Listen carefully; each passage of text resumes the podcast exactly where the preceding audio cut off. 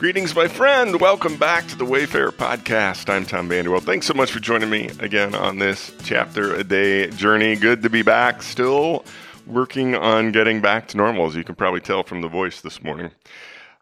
Our chapter day journey finds us in Psalm 101, and I spotlighted the end of the second verse, the beginning of the third. This couplet says, I will conduct the affairs of my house with a blameless heart. I will not look with approval on anything that is vile. Today's podcast is entitled More Than Words. Now, the liner notes of today's chapter, Psalm 101, attribute the lyrics to King David, and the song is the king's personal public pledge to carry out his office and his reign in a blameless and upright manner. Now, in the Hebrew, the song is constructed of seven couplets. And since the Hebrews identified seven as the number of completeness, it is a concise pledge to the people that the king will be completely honorable and just in his reign. Now, to the ancient Hebrews, the heart and the eyes were of primary importance in determining one's ultimate actions. The condition of the heart was important because the motivation of your heart fuels one's actions. If the heart is greedy, then I'm going to act to get as much as I can for myself. If my heart, on the other hand, is generous, then I'm going to be content with my lot and give freely to those in need. The eyes were also important because what I spend my time looking at, taking in, and feeding to my brain will influence the focus of my thoughts, which will then affect my actions and my relationships.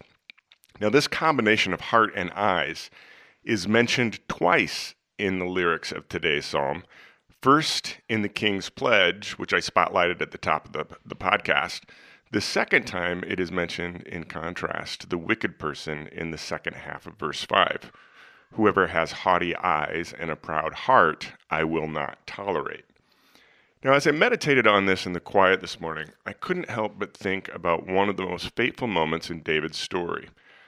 Pick it up from 2 Samuel, the 11th chapter.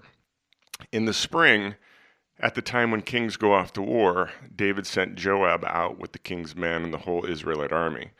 They destroyed the Ammonites and besieged Rabbah. But David remained in Jerusalem.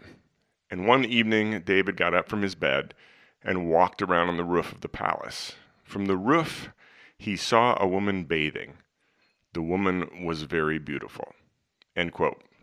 Now, David, the warrior king, chooses not to march out and lead his army on their spring campaign. And this is a stark contrast to the strong military leader David had been his whole life. David was always leading on the battlefield, fighting next to his men, getting his boots dirty in the field. Why did he choose to stay in the palace that spring? It suggests that there had been a shift in David's heart.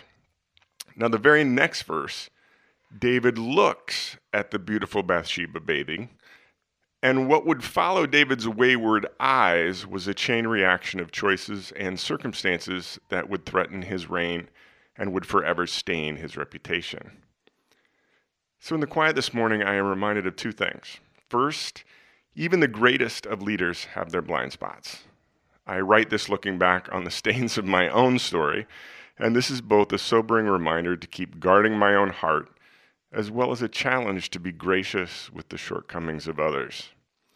But second, I can't help but wonder if the lyrics of Psalm 101 were a new king's inauguration pledge that was slowly forgotten. And I just think of Charles Foster Kane's journalistic principles in the movie Citizen Kane. This is a reminder to me that this faith journey is a long trek. To make a pledge is easy to live it out faithfully requires more than words.